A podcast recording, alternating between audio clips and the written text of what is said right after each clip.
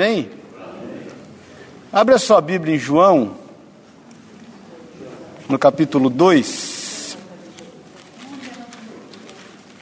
A proposta nessas quintas-feiras é nós estarmos meditando sobre a pessoa de Jesus, sua fidelidade, seus propósitos, seu amor, seus compromissos.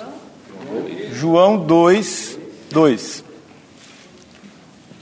João 2, versículo 1. Uma passagem que muitos conhecem. Um rapazinho ali, seu Luiz, ó, você viu que ele precisa de alguma coisa ali? É, posso ler? Três dias depois, houve um casamento em Caná da Galileia, achando-se ali a mãe de Jesus, achando-se ali a mãe de Jesus, perdão. Jesus também foi convidado com os seus discípulos para o casamento. Tendo acabado o vinho, a mãe de Jesus lhe disse: Eles não têm mais vinho. Mas Jesus lhe disse: Mulher, que tenho eu contigo? Ainda não é chegada a minha hora. Então ela falou, então ela falou aos serventes: Fazei tudo o que ele vos disser. Estavam ali seis talhas de pedra que os judeus usavam para, para as purificações, e cada uma levava duas ou três metretas. Jesus lhes disse: Enchei d'água as talhas.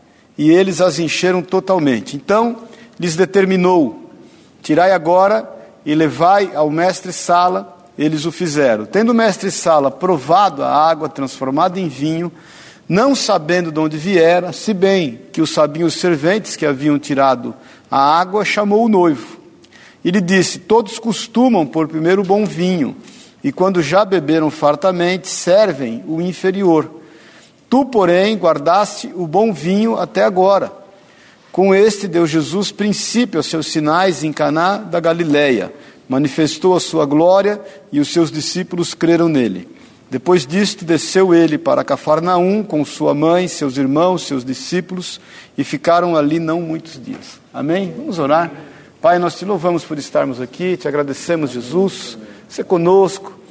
Pai, que o Senhor possa manifestar-se a nós, que nós venhamos a te conhecer cada vez mais, Pai, em nome de Jesus. Nós sabemos que o Senhor é cumpridor da tua palavra, que o Senhor está aqui no nosso meio.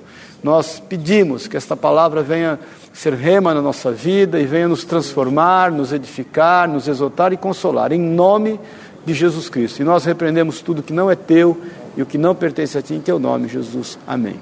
Amém? Amém? Pode sentar-se. Outro dia eu estava ouvindo um amigo meu, pastor Paulo Júnior, servão de Deus, e aí ele estava fazendo um comentário acerca dessa passagem que me deixou bem intrigado, né? Porque ele disse que estava um dia numa reunião, aí um irmão procurou ele, falou assim, ó oh, pastor, eu estou com uma luta aí, um problema, umas dificuldades, tem umas lutas interiores. Aí é mesmo, irmão, o que, que houve? Ele falou, é porque outro dia eu mesmo fui convidado para um jantar, e aí o pessoal já estava meio alto, já tinha bebido um pouco demais, todo mundo meio já tonto. E de repente eles sabem que eu sou crente. Um deles me chamou e falou: oh, você precisa fazer uma oração pela gente aí, dá uma ajuda. Faz uma oração. Ele falou: ah, eu achei impróprio, né, pastor? Achei um negócio meio difícil, esperei acalmar um pouco os anos, dei uma disfarçada e fui embora. Aí o Paulo Júnior falou para ele assim: então, rapaz, o conflito é o meu. Porque se você está chocado com o que o povo bebe, fica imaginando o que eu penso. Porque Jesus foi convidado para uma festa igual a essa aí que você estava. Só que o povo bebeu mais ainda do que esses caras tinham bebido. E aí chamam Jesus para essa mesma festa e de repente chamam Jesus para dar mais bebida para os caras. E Jesus não é que deu mais bebida ainda para os caras? Então o conflito é o que eu estou passando, não é o que você está passando.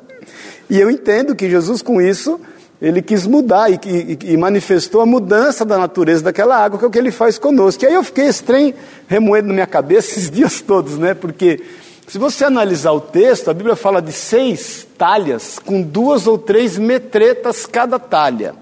Uma metreta tem 22 litros.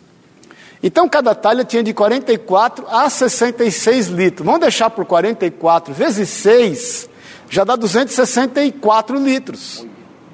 Vamos arredondar para 300 litros que Jesus dá de vinho novo e bom para quem já tinha bebido muito. Como a gente está refletindo, eu falei, puxa vida, vou a gente compartilhar isso e, E, e, eu senti no meu coração, eu já preguei tantas vezes em cima desse texto, né? Já fiz casamento, muitos aqui pastores já fizeram um monte de casamento com esse texto, né? Mas eu quero refletir acerca da, do exemplo que Jesus nos dá. Porque, irmãos, a gente por muitas vezes tem buscado meios, maneiras, formas de pregar o nome de Jesus, de falar do amor de Jesus e de querer fazer a diferença no meio que a gente está, e a gente tem algumas atitudes até um tanto quanto religiosas. Quando na realidade a gente tem que só crer que Jesus tem poder para mudar a natureza de todas as coisas. Jesus pega aquela água, e a sua natureza era composta de H2O, né? duas partes de hidrogênio e uma parte de oxigênio, e transforma a natureza daquela água em vinho, que é outra composição química. Então nós temos que começar a entender que Jesus tem poder para isso. Para que a gente, ainda que esteja num ambiente que venha a gerar um certo conflito nos nossos corações, nós temos que entender que nós somos sal da terra e luz do mundo e que nós temos em Jesus condição de mudar o ambiente que a gente está vivendo. Porque essa é a nossa grande comissão. Eu estava falando com o bispo Daniel agora, a gente estava comendo um negocinho aqui na Dona Helena, conversando com ele. O que me choca hoje é a falta de compromisso das pessoas com o ID de Jesus. Quando Jesus declara que nós temos que ir, né, ide por todo mundo, está em Marcos 16, está em Mateus 28, a Bíblia nos fala que isso é a grande comissão. Isso é a grande ordenança. Quando Jesus fala acerca disso, ide e pregai o evangelho a toda criatura, anunciando o evangelho do reino, expulsando demônio, ressuscitando mortos, curando enfermos, as pessoas hoje elas não têm mais o compromisso com o ide, porque os valores dos cristãos em relação à igreja não diz respeito a compromisso, diz respeito ao voluntariado. Então hoje existe um sem números de voluntários na igreja, quando na realidade Jesus não fala assim: olha, se der tempo, se você conseguir administrar a sua agenda, se você tiver vontade, reserva um momento do seu dia, reserva um tempo para você ir. Jesus não fala isso, gente. Jesus chama todos ali, tem uma reunião grande de irmãos e fala o seguinte: ide. Essa é a prioridade, velho. Essa é a ordenança, esse é o mandamento. Ele já tinha falado isso, que a gente constantemente se lembra em Mateus 6,33, para buscar em primeiro lugar o reino dos céus e toda a sua justiça. Mas a gente tem invertido os valores porque a gente entende que vir à igreja ou fazer algo para Deus é um trabalho voluntário. Porque afinal de contas nós temos todas as nossas atribuições, enquanto pais, enquanto mães, enquanto filhos, enquanto é, empregadores, enquanto empregados, e nós colocamos todas essas atribuições em primeiro lugar. E deixamos isso como prioridade. E aí, voluntariamente, a gente ainda vai na igreja. Então, muitas vezes a nossa oração é composta assim: Senhor, tu sabes as minhas dificuldades, o Senhor sabe os meus compromissos, as responsabilidades que o Senhor me tem confiado, e a gente coloca um discurso bonito, e o Senhor sabe que ainda além de tudo isso, eu também vou na igreja. Eu oferto, eu dizimo, eu ajudo o irmão. Tem irmão que é o seguinte: o irmão passa um, um, um pano na igreja e ele acha que já resolveu a vida dele espiritual. Servir ao Senhor e ainda se sente mal compreendido.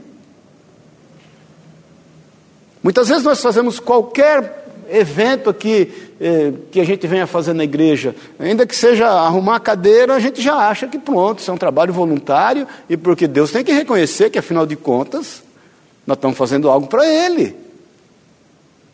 Como se Deus, eu te falo mais uma vez, tivesse crise de identidade e esperasse um momento oportuno para quem sabe a gente fazendo alguma coisa, aí Ele até que enfim possa nos abençoar. Se Deus dependesse de algum ato nosso para fazer algo ao nosso respeito, querido. Então nós temos que começar, em nome de Jesus, a crer que há poder no nome de Jesus para mudar a natureza de todas as coisas, e entendendo isso, e saber que nós não estamos num trabalho voluntário. Não estamos aqui cumprindo uma missão voluntária, nós estamos aqui fazendo o que de mais importante é na nossa vida. Nós estamos fazendo no meio em que a gente vive, convive socialmente, ou eh, trabalhando, ou no nosso meio familiar, aquilo que de mais importante é na nossa vida, que é representar o Senhor e falar dele.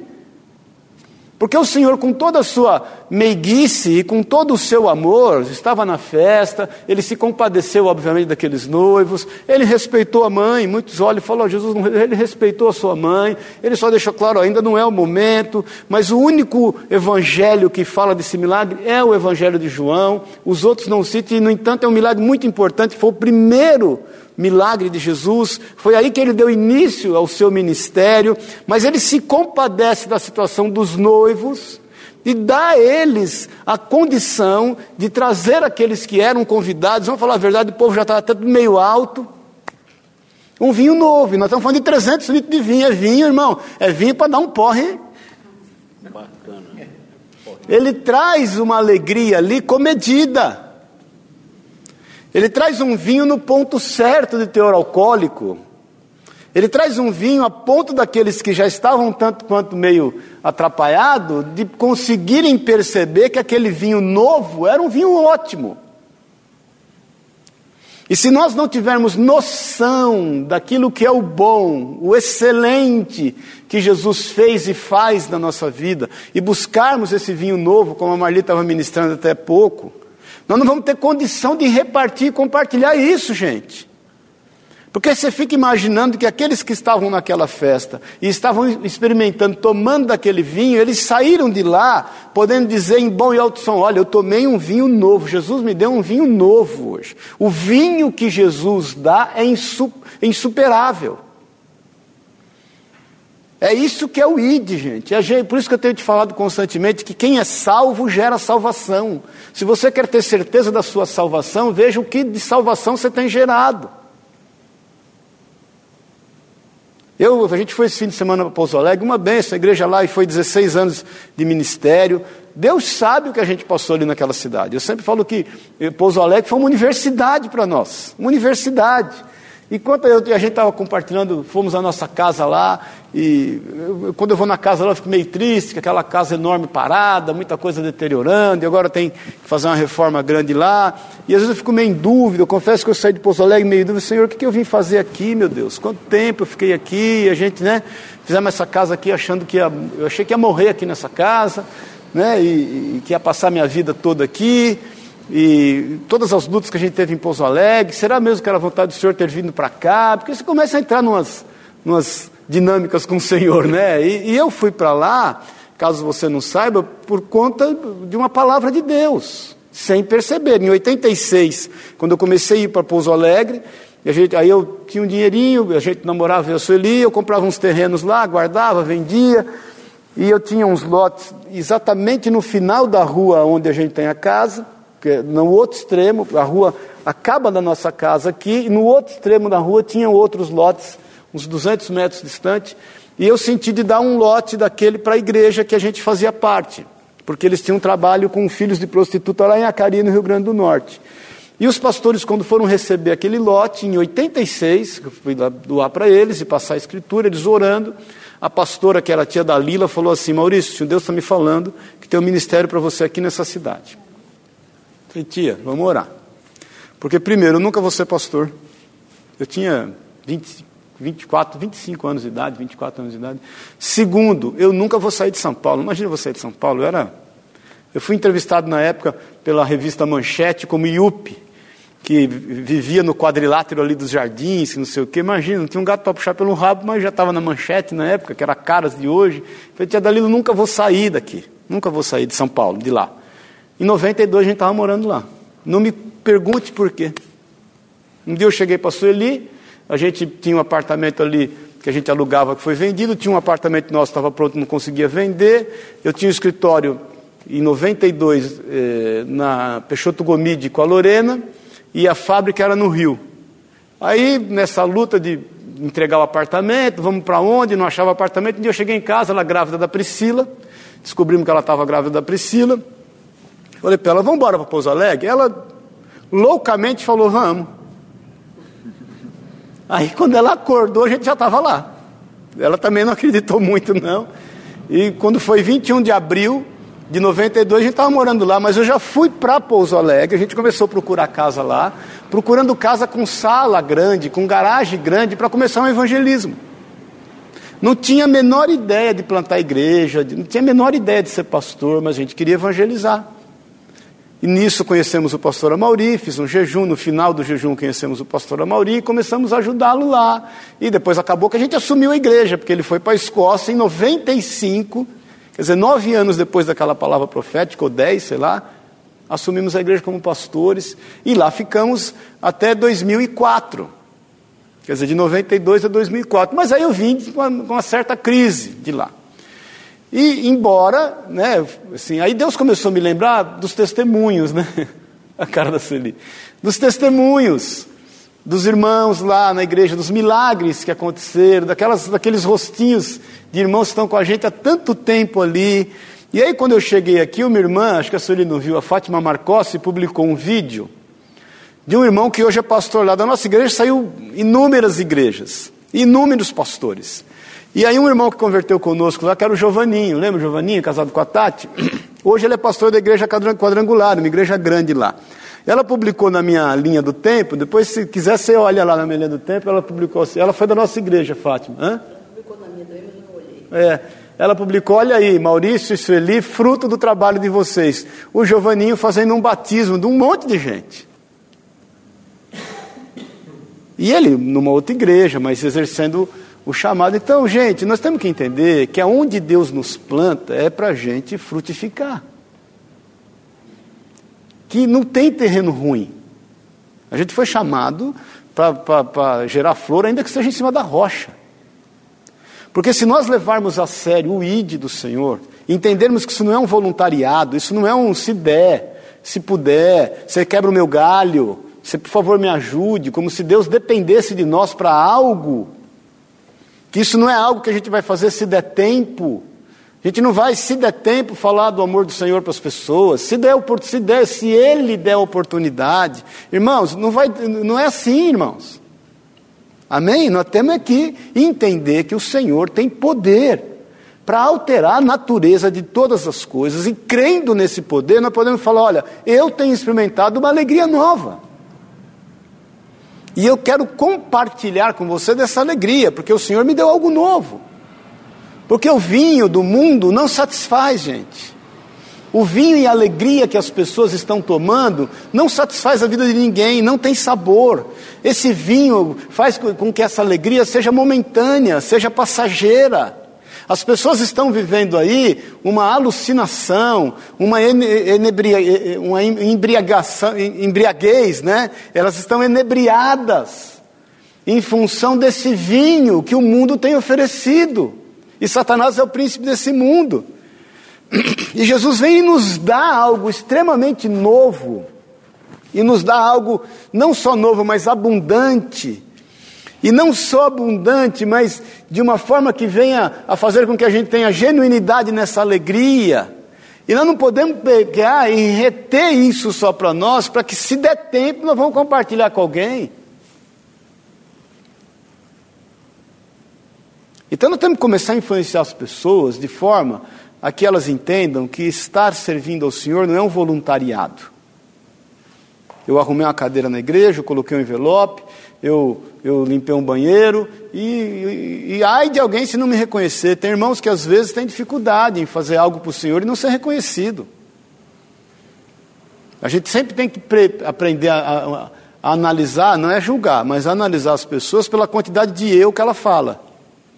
Eu fiz, eu faço, eu é comigo, eu sou uma bênção. Eu, mais de três eu, você já começa a ficar meio desconfiado. O limite é três eu. Passou o terceiro eu, você já começa, nós temos que orar. E nós temos que orar para que a gente não incorra nesse erro. Porque às vezes o id não está sendo, então, uma ordenança, mas está sendo algo que faça bem para a nossa alma. Que venha acalentar alguns dos nossos sonhos e desejos. Irmãos, o nosso modelo é Jesus. Eu já vi muita gente pegar por modelo líderes humanos e quebraram a cara.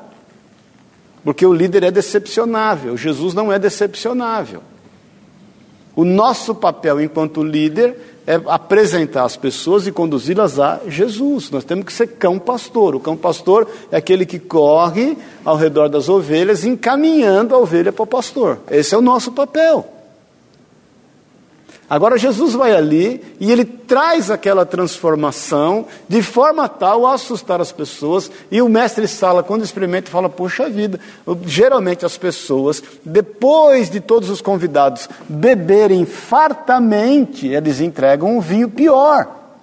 Por quê? Porque está todo mundo bêbado, ninguém vai dar valor nenhum àquele vinho que está tomando. Jesus aqui é o contrário, ele multiplica, ele, transforma e o noivo, e, e para surpresa do, dos que estavam ali, eles conseguem experimentar esse melhor.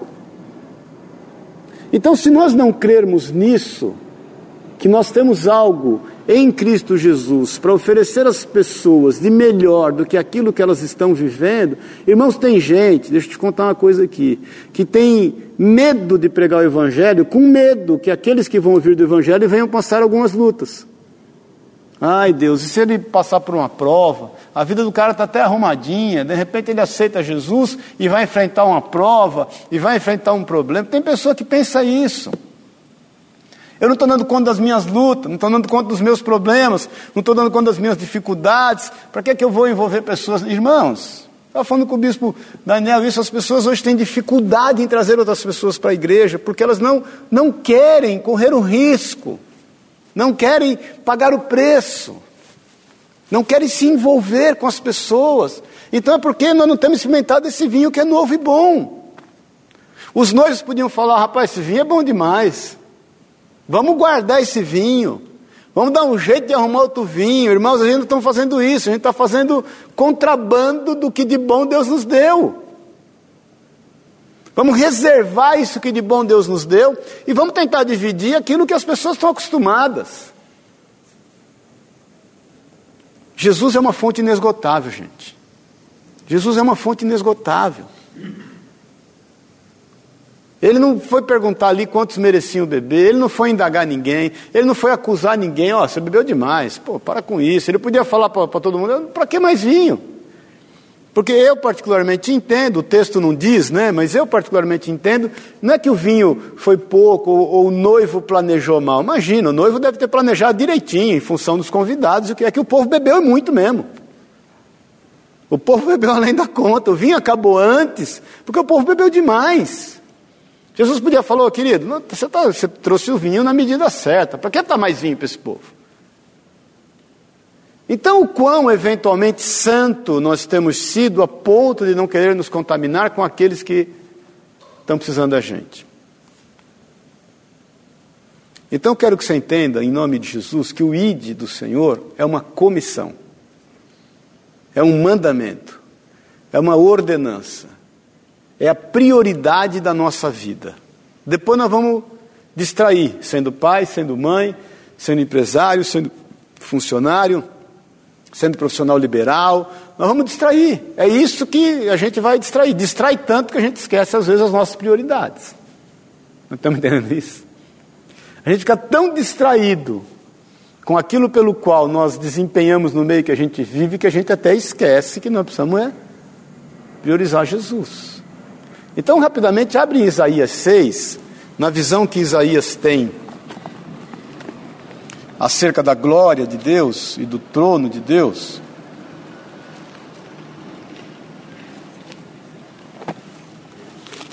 Isaías 6. Nós estamos entendendo isso, irmãos? Então pensa você, se convidado para uma festa dessa, você ia dar mais vinho para o povo. Você já imaginou isso? Será que você ia dar mais vinho para o povo? Você olhar para o povo e falar, que nada, esse povo está bom demais de vinho. Pensa você sendo noivo, experimentando aquele vinho novo, se você ia distribuir para os convidados, você, não, esse povo está bêbado demais, eles não vão nem dar valor para esse vinho bom, vamos guardar o bom e vamos dar para eles água com suco de uva e eles vão achar que é vinho. Então, em nome de Jesus, a gente tem que compartilhar. Imagine você, Jesus, dando essa grande comissão do ID, e você na hora interrompendo, Jesus é o seguinte, só que Vamos ajustar esse negócio do horário, minha agenda está muito ocupada. Se der, eu vou, não tem problema. Pode ser no final do dia. Inverta se quiser. Pode ser de vez em quando, porque afinal de contas as pessoas não nos recebem muito bem. É meio constrangedor, né, Jesus? Ficar falando do Senhor assim é meio constrangedor, as pessoas podem. Então Isaías, quando tem a visão, diz aí: No ano da morte do rei Uzias, eu vi o Senhor, assentado sobre um alto e sublime trono, e as abas das suas vestes enchiam o templo. Então, a primeira coisa a gente entende assim: quando Isaías tem essa visão, ele entende desse privilégio. Isso é um privilégio. Você, numa visão dessa, ia sentir privilegiado. Agora, eu vou te contar uma coisa: Isaías, presta atenção no que eu vou te falar. Isaías, no teu lugar, ia se sentir mais privilegiado. Porque Jesus fala assim: Bem-aventurados sois vós que vem o que vem, porque muitos quiseram ver o que vocês estão vendo e não viram. Nós somos mais. Isaías ia se sentir menos privilegiado do que o Jorge, porque o Jorge é mais privilegiado que Isaías, porque viu a manifestação de Jesus Cristo.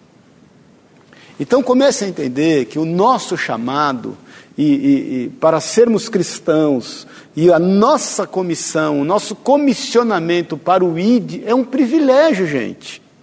Os anjos, a Bíblia diz, eles requereram o direito de pregar o Evangelho, mas a eles não foi dado. O direito de pregar o Evangelho foi dado a nós. Isso é um direito que nos foi dado. Através da morte de Jesus Cristo na cruz, nos deu o direito e nos outorgou, nos transferiu, nos entregou o Espírito Santo. Para quê? Para que a gente só tenha bênção? Não, para que a gente distribua. Irmãos, não, só tem um dom. Em todos os dons, existem 32 dons listados na Bíblia, existem outros dons que não estão listados na Bíblia. Só tem um dom que é para edificação própria, que é orar em línguas. Todos os outros dons são para edificação na vida das pessoas. Então isso é um privilégio. Nós temos que exercer o dom para que as pessoas sejam abençoadas. Nós temos que exercer o dom a ponto de compartilhar, repartir novamente aquilo que foi partido conosco com aqueles que estão ao nosso redor. E se nós não entendermos isso como prioridade e privilégio, nós vamos ter dificuldade em exercer esse chamado. Eu sempre falo, eu misturo tudo, eu sou pastor em tempo integral. Porque eu não vou tratar com alguém, seja meu funcionário ou não, ou fornecedor, ou cooperador, ou seja lá o que for, comercialmente falando, contrário do que eu trataria com ovelha na igreja. Amém? Por quê? Porque para mim ele é, uma, ele é uma pessoa como outra qualquer que está aqui conosco e nós temos que andar bem com ele. Porque ter o Senhor da forma que nós temos e ter o chamado segundo o que nós temos é um privilégio. Isaías entende isso. E ele diz aqui no versículo 2: Serafins estavam por cima dele, cada um tinha seis asas, com duas cobriu o rosto, e com duas cobriu os pés, e com as duas voava. E clamavam uns aos outros, dizendo: Santo, Santo, Santo é o Senhor dos exércitos, toda a terra está cheia da sua glória. Imagine uma cena dessa. E imagine você entender que o teu privilégio é maior do que aquele que estava sobre Isaías. Nós não podemos nos calar, gente. Aí a Bíblia diz aqui: as bases do limiar se moveram, a voz que clamava, e a casa se encheu de fumaça. Imagine o poder de Deus que estava ali. De repente, no versículo 5, então disse eu: ai de mim, estou perdido, porque sou homem de lábios impuros e habito no meio de um povo de impuros lábios, e os meus olhos viram o rei o Senhor dos exércitos. Então Isaías primeiro ele tem uma convicção quanto aos seus pecados. Ele entende que ele não era digno daquilo. E nós temos que entender isso, querido. A gente não é digno de exercer o chamado pelo qual nós fomos chamados a exercer, mas nós nos tornamos dignos, porque fomos dignificados pelo digno que é Jesus. Isso nos torna dignos em, nele.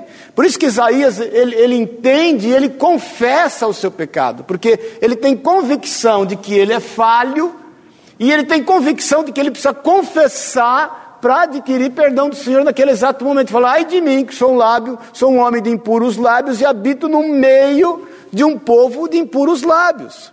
Então nós admitimos que nós não somos o suficientemente capazes para poder exercer o chamado pelo qual nós somos eleitos, e nós fazemos isso em ousadia, entendendo que aquele que é digno nos dignificou, aquele que é justo nos justificou e nos enviou, e sendo enviados, é Ele quem faz a obra, porque sem Ele nós nada podemos fazer.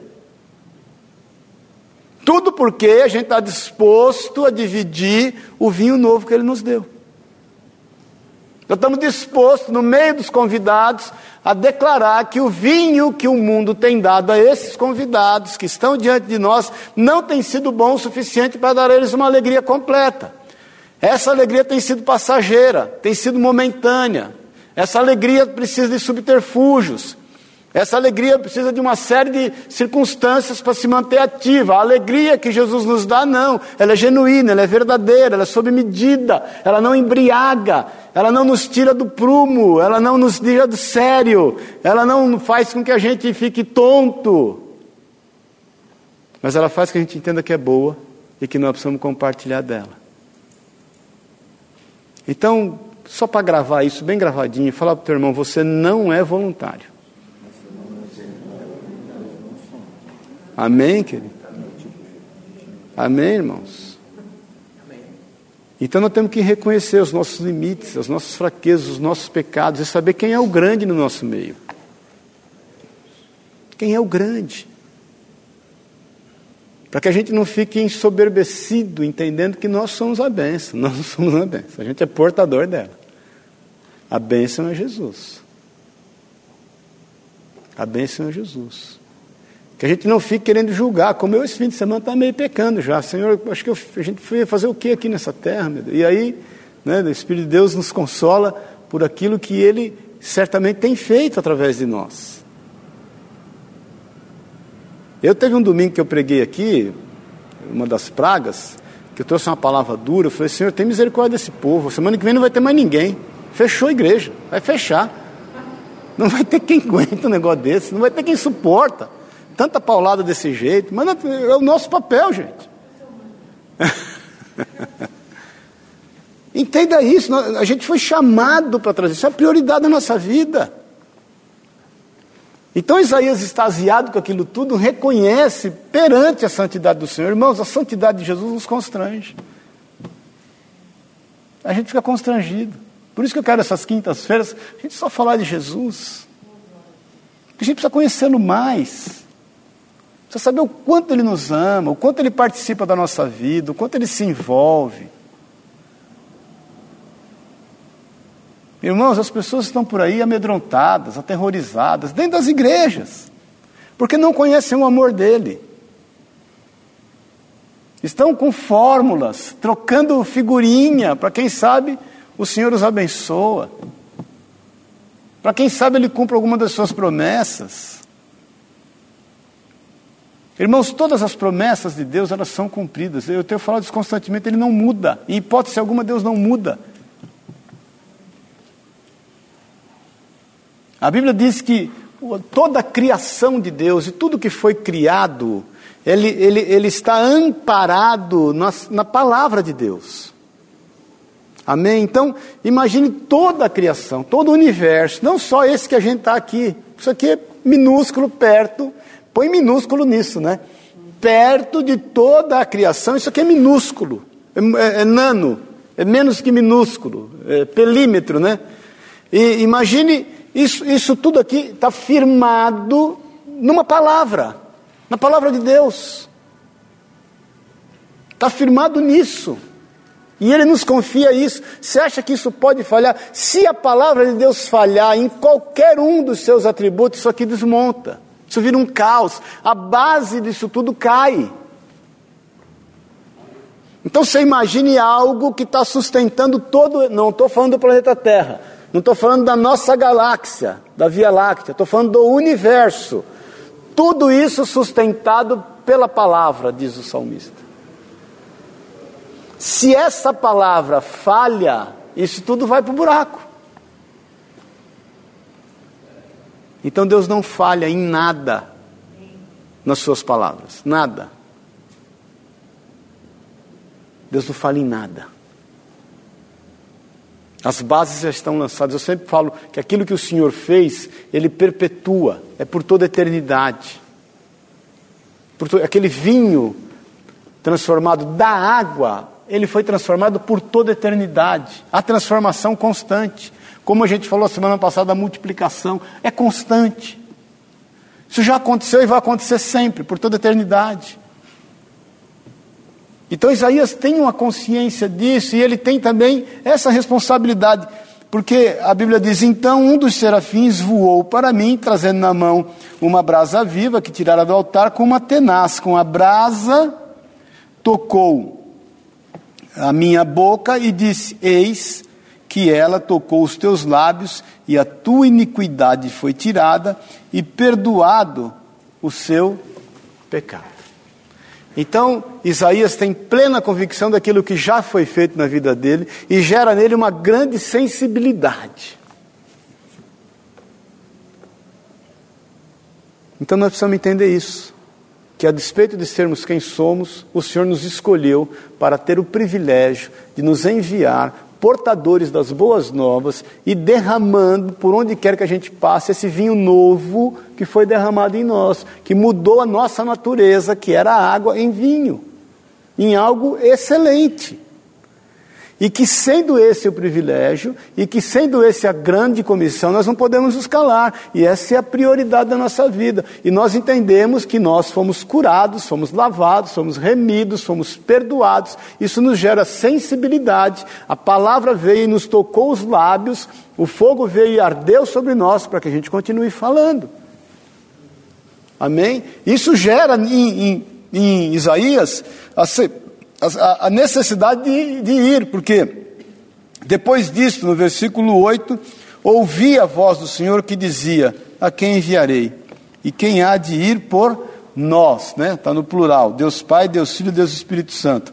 Aí Isaías não teve saída. O que, que ele falou? O que, que diz aí? Disse eu. O que, que ele falou? Não teve saída, não. Não posso negar. Não posso dizer que eu Isaías podia olhar para um lado, olhar para o outro, dar uma disfarçada, dar uma assobiada, já viu que estava bom. Aquilo já, já me senti privilegiado, já vou poder falar para todo mundo: eu sou o cara. Eu vi o Senhor e a sua glória, vi os querubins, eu ouvi, e tem mais, ele já perdoou os meus pecados, eu já estou resolvido, ele já tocou os meus lábios, acabou. A quem enviarei eu? Quem há de ir por mim? Isaías falou: ah, próximo. É, o Bogô.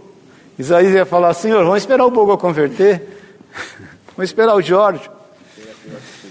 Isaías falou o quê? Eis-me aqui. Estamos juntos. Envia-me a mim. Irmãos, esse senso de responsabilidade faz com que a gente passe por cima de nós mesmos faz com que a gente exerça o papel, faz com que a gente ame. Amar é um mandamento, não é um sentimento. Se fosse um sentimento, Jesus não ia falar ame o teu inimigo. Você não ia sentir amor para teu inimigo nunca. Então é um, é, um, é um mandamento.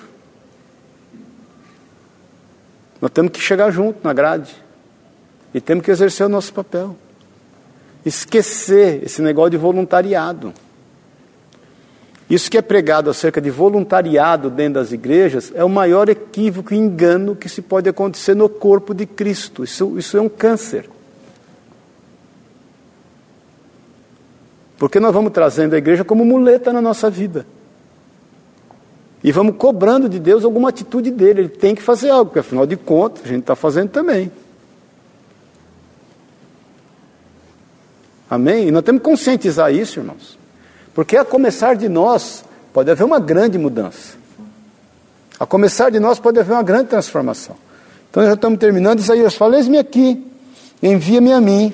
Aí o Senhor fala no versículo 9: E disse ele: Peraí, vamos fazer um curso de teologia. Você precisa passar por algumas ministrações, precisa te preparar bem preparadinho. Está escrito isso aí na sua Bíblia? Não. Hã? O senhor fala o que para ele? Vai, querido. Vamos à luta, meu irmão. Vai.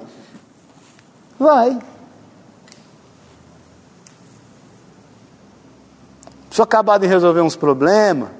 O Senhor falou: ó, resolve primeiro os seus problemas, acerta a tua vida. Para de fazer essas bobagens que você está fazendo. Ele já perdoou ali, já resolveu a fatura. E ele falou o quê?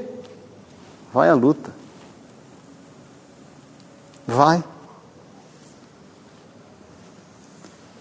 Amém, queridos? Vai e dize a este povo: ouvi, ouvi e não entendais, vede, vede e não percebais. Então nós temos que ir e declarar que as pessoas estão embriagadas com um vinho mundano. Estão experimentando e estão querendo cada vez experimentar mais e não têm saciado as suas almas. Por isso que cada vez mais elas estão consumindo no mundo. O mundo é um lugar de consumo. Ele oferece para consumir. Ele, na realidade, é ele que consome as pessoas. Não se esqueça que a Bíblia diz que quando a serpente foi sentenciada, lá em, em Gênesis 3, o Senhor fala: comerás do pó desta terra. E é disso que Satanás se alimenta, desse pó, porque as pessoas viram pó. Nós somos pó, sem o fôlego de Deus em nós, continua sendo pó. E o diabo tem se alimentado disso. E nós não podemos deixar de exercer o nosso papel e dizer às pessoas: olha, vocês estão vendo, não estão enxergando, porque ver é uma coisa, enxergar é outra. Vocês estão ouvindo, mas não estão escutando. Ouvir é uma coisa, escutar é outra. Amém, querido? E esse é o nosso papel, porque as pessoas estão carentes totalmente carentes nos seus corações, estão sedentas. Elas estão sedentas. Esse é o nosso Jesus. E é isso que ele nos deu. E nós não podemos mais ficar de braço cruzado. Ou entendendo que pouquinho que a gente faz, é porque afinal de contas ele tem que reconhecer. Porque no meio de tanta coisa a gente ainda arruma tempo de falar dele, arruma tempo para ler a Bíblia. Ô oh, Jesus, o senhor sabe que não está fácil. Você sabe que não tem, é difícil hoje, mas ainda arrumei um tempinho. Quando Jesus não fala de tempinho, ele fala do tempo todo. Amém, querido? Então exerce o teu papel. Compartilhe quem é Jesus na tua vida, que você o tem conhecido, ele tem que ser revelado a ti. Divida esse vinho novo que ele te deu, que você experimentou. Que você declare isso como um privilégio, que você exerça o teu chamado, que você esqueça o voluntariado, porque isso é um engano. Amém? Nós somos filhos em tempo integral. E devemos exercer esse chamado em tempo integral.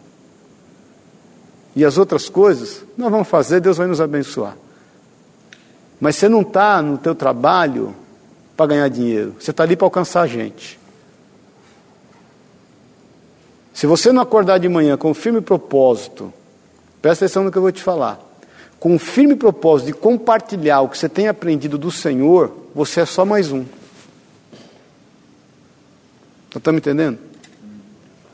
Se você pela manhã não tiver a motivação de acordar, eu tenho que compartilhar aquilo que Deus me tem confiado, você não vai ter felicidade na tua vida nunca. Você vai ficar nessa luta constante de procurar e não achar, porque você está correndo atrás do vento. Você vai acordar cada vez mais desanimado, cada vez mais cansado, cada vez mais preocupado, porque nós temos que levantar entendendo que nós temos algo a compartilhar com quem quer que seja. Se a gente acorda mais cedo, é porque mais cedo a gente quer compartilhar com alguém alguma coisa. E dividir aquilo que ele nos tem dado. Porque às vezes nós estamos agindo mecanicamente, como mecanicamente age qualquer pessoa que está por aí. Desde o cara que está aí dormindo na rua, até o cara que está presidindo uma multinacional aqui num prédio do lado. É mecânico. Está cumprindo tarefas. E esse não é o nosso papel. Amém? Esse é o Jesus que nós amamos, que deu a vida por nós, que nos confiou tão grande salvação, que nos deu tão vinho novo, tão, tão importante, que nós não podemos nos calar. Amém, querido? Amém. Então quero que você não esqueça isso em nome de Jesus. Acaba com essa visão de voluntário. Ninguém está aqui para quebrar o galho de Deus. Amém? Ninguém está aqui para arrumar tempo na agenda para fazer algo para Ele. Nós estamos aqui para fazer aquilo que é o nosso privilégio fazer. Amém?